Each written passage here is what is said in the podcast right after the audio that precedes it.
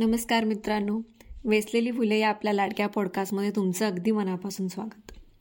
लहानपणी सगळ्यांनीच आपल्याला जेव्हा निसर्गचित्र काढायला सांगायचे तेव्हा आपण डोंगर नद्या तारे सूर्य चंद्र असे निसर्गातले वेगवेगळे घटक काढले आणि निसर्गाची वेगवेगळी रूपं आपल्याला नेहमीच थक्क करून जाणारी होती. आणि निसर्ग हा सर्व शक्तिशाली बराढ्य आहे यात तर शंकाच नाही. म्हणजे आपण कितीही विज्ञानाने पुढे गेलो असलो चॅट जीपीटी जरी वापरत असलो तरी त्याच्यासमोर आपल्याला हात टेकावेच लागतात. मग भले तो पूर असेल यंदाचं ऊन असेल भले ए सी लावा फॅन लावा पण काही करू शकतो आपण त्याच्यासमोर? नाही. दुष्काळ पडेल काय करणार आपण? पण निसर्गा पुढे आपले काही चालत नाही पण निसर्ग आपल्याला भरभरून देतो सुद्धा. आणि त्याची इतकी सुंदर सुंदर रूपं आपण बघत असतो आणि अगदी अचाट होतो की बापरे कालचा सूर्यास्त आणि आजचा आजचा सूर्यास्त म्हणजे क्षण तोच आहे सूर्यास्ताचा पण रंग काय वेगवेगळे आहेत.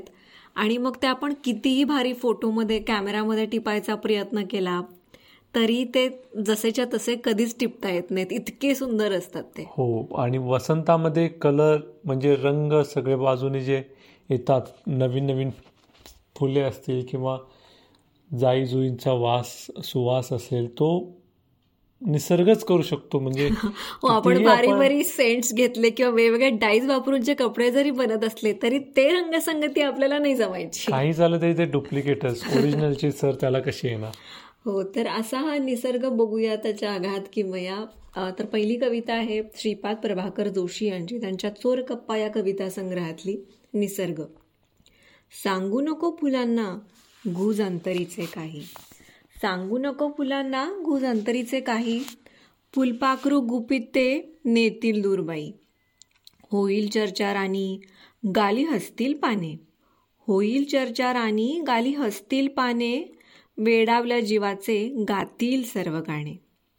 असतील पोक्त तरीही मोठी लबाड झाडे. असतील पोक्त तरीही मोठी लबाड झाडे. करतील खट्याळ खुसखुस होशील खजील वेडे. वेलीसही सहज मग कळणार हे गुपित. वेलीसही सहज मग कळणार हे गुपित पाण्यास धावणाऱ्या घेतील त्या मिठीत. अल्लड खळाळ निर्झर त्याला न लज लाज काही. अल्लड खळाळ निर्झर त्याला ना लाज काही काही म्हणून त्याच्या पोटी राहत नाही. दुंदीत आपल्या तो सांगेल पाखरास धुंदीत आपल्या तो सांगेल पाखरास वेडावली खुळी ही जा जा तिच्या घरास. पक्ष्यांचे काय सांगू? त्यांचेच रान सारे. पक्ष्यांचे काय सांगू? त्यांचेच रान सारे. त्यांच्या मृदुल स्वरांनी होतात धुंदवारे. वाऱ्यास वेगवान रोखील सांग कोण? वाऱ्यास वेगवान रोखील सांग कोण? गुंजेलकडे कपारी तुझे काळीज पिकले मौन. काहूर कामनी हे थरथर कशास बक्षी काहूर कामनी हे थरथर कशास बक्षी देही तुझ्या ऋतूंचा फुलतो चकोर पक्षी. तू माऊली उद्याची पायी तुझ्याच स्वर्ग. तू माऊली उद्याची पायी तुझ्याच स्वर्ग. वेडे तुझ्याच ठाई हा बोल का निसर्ग. वेडे तुझ्याच ठाई हा बोल का निसर्ग. वा वा वा. म्हणजे खूप छान कविता आहे. निसर्ग आणि पाखरू.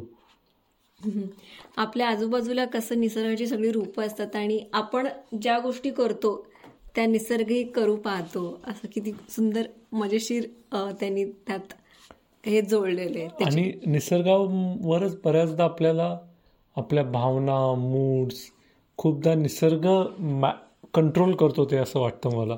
की हिवाळ्याच्या काही देशांमध्ये तुम्हाला माहिती असेल की दुपारी तीनलाच अंधार पडतो हिवाळ्यामध्ये.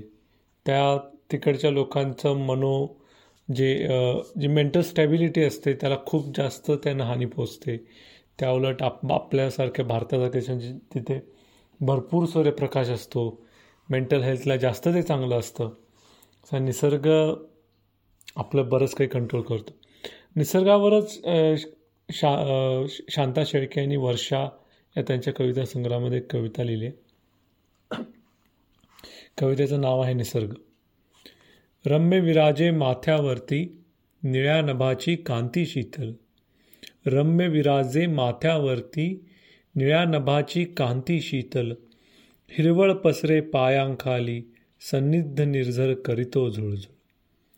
तृणांकुरावर फुलपाखरे. बागडती किती मुक्तपणाने. तृणांकुरांवर फुलपाखरे बागडती किती मुक्त मनाने आणि कोकिळा अमृतऋतून कुहुस्वराने गाई गाणे. परिमळ मादक चित्तामधला उन्मादाला आणि भरती. परिमळ मादक चित्तामधल्या उन्मादाला आणि भरती. नयनांपुरती सहज तदा मग स्वप्नसुमे हळूहळू विकसती. निळ्या जांभळ्या पर्वतराजी उरी धरुनी निगुड छाया. निळ्या जांभळ्या पर्वतराजी उरी धरुणी निगूढ छाया युगायुगातून पाहत आल्या स्वप्नसृष्टीची मोहक माया. सृष्टीच्या अंगोपांगावर नवरा नवरंगाची झाली उधळण. सृष्टीच्या अंगोपांगावर नवरंगांची झाली उधळण. कृष्ण सख्याला भेटायाला जणू चालली कोणी गवळण. अशी निसर्गा सानिध्य वसता जीवन सरिता संत वाहते. अशी निसर्गा सनिध वसता जीवन सरिता संत वाहते. कितीक गेला काळ तरीही भान मुळीना मना राहते. सृष्टीच्या अंकावर आपला श्रांत असा हा देह टाकुणी. सृष्टीच्या अंकावर आपला शांत असा देह टाकुणी. निसर्गातली अवीट जादू श्वासे घ्यावी मनी भरवूनी. सांज वेळ आरक्त येत मग उरी उपजवी गूढ आर्तता. सांज वेळ आरक्त येत मग उरी उपजवी गूढ आर्तता. उदासवाने अबोध सुंदर विचार जाती स्पर्श स्पर्शुनी चित्ता असाच जाता दिवस संपुनी. चोर पावली येते रजनी. असाच जाता दिवस संपुनी चोर पावली येते रजनी. नवतेजाचे हिरक मोती काळोकाच्या पोटी भरुनी. जीव सख्याच्या करी गुंफुनी कर आपला विश्रब्धपणाने. जीव सख्याच्या करी गुंपुनी कर आपला विश्रब्धपणाने. मध्यरात्रीच्या निरवसमयी गावी मग निशब्द गायने. वर्षा मागुनी वर्षे जावी अशी जीवितातून संपुनी. वर्षामागून वर्षे जावी अशी जीवितांतून संपुनी. अखेरचे निश्वासही आमचे विलीन व्हावे वातावरणी. विशाल जीवन निसर्गात जे भरुनी राहिले राहील पुढती. विशाल जीवन निसर्गात जे भरुनी राहिले राहील पुढती. जीवित बिंदू क्षुद्र आमचा विलीन व्हावा तयात अंती. जीवन जीवित बिंदू क्षुद्र आमचा विलीन व्हावा तयात अंती. विलीन व्हावा तयात अंती. आपल्या हयातीत आणि आपल्यानंतरही निसर्ग जसा आहे तसा चालूच राहील. आणि शेवटी आपणच यामध्ये विलीन होऊ. आणि पण एक आपण करायला पाहिजे. तर शांताबाईने जसं सांगितले की निसर्गाच्या विविध रूपांमध्ये हरवून जायला पाहिजे आणि त्याचा पुरेपूर आनंद डोळे उघडून आपण घेतला पाहिजे. या धकाधकीच्या आपल्या जीवनात आपण विसरतो झाडांकडे बघायला फुलांचे रंग पारखायला त्या फुलपाखरांची मजा घ्यायला. तुम्हाला निसर्गाच्या अशा तुमच्या कोणत्या रम्य आठवणी आहेत? त्या मला अवश्य सांगा. इंस्टाग्राम फेसबुक किंवा यूट्यूबच्या कॉमेंट्समध्ये देखील आपल्या प्रतिक्रिया कळवायला विस विसरू नका. लवकरच भेटू पुढच्या भागात. धन्यवाद. धन्यवाद.